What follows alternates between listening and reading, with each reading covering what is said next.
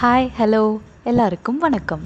லாலா சொல்லும் கதைகள். இந்த செக்மெண்ட்டில் நம்ம பாலகுமரன் ஐயா இருக்காங்கல்ல அவங்க எழுதின அப்பம் வடை தயிர் சாதம். இந்த புத்தகத்தில் இருக்க கதையை தான் பார்க்க போகிறோம் பேரே செம்ம டேஸ்ட்டாக இருக்கே கதை அதை விட சூப்பராக இருக்கும். சுமார் நூறு வருஷத்துக்கு முன்னாடி மாயவரத்தில் ஒரு பிராமணர் ஃபேமிலி வாழ்ந்துட்டு வருவாங்க. அவங்க வந்து அவங்களோட குல தொழிலை விட்டுட்டு வேற ஒரு பிஸ்னஸ் ஸ்டார்ட் பண்ணுவாங்க. ஓரளவுக்கு நல்லாவே சம்பாதிப்பாங்க.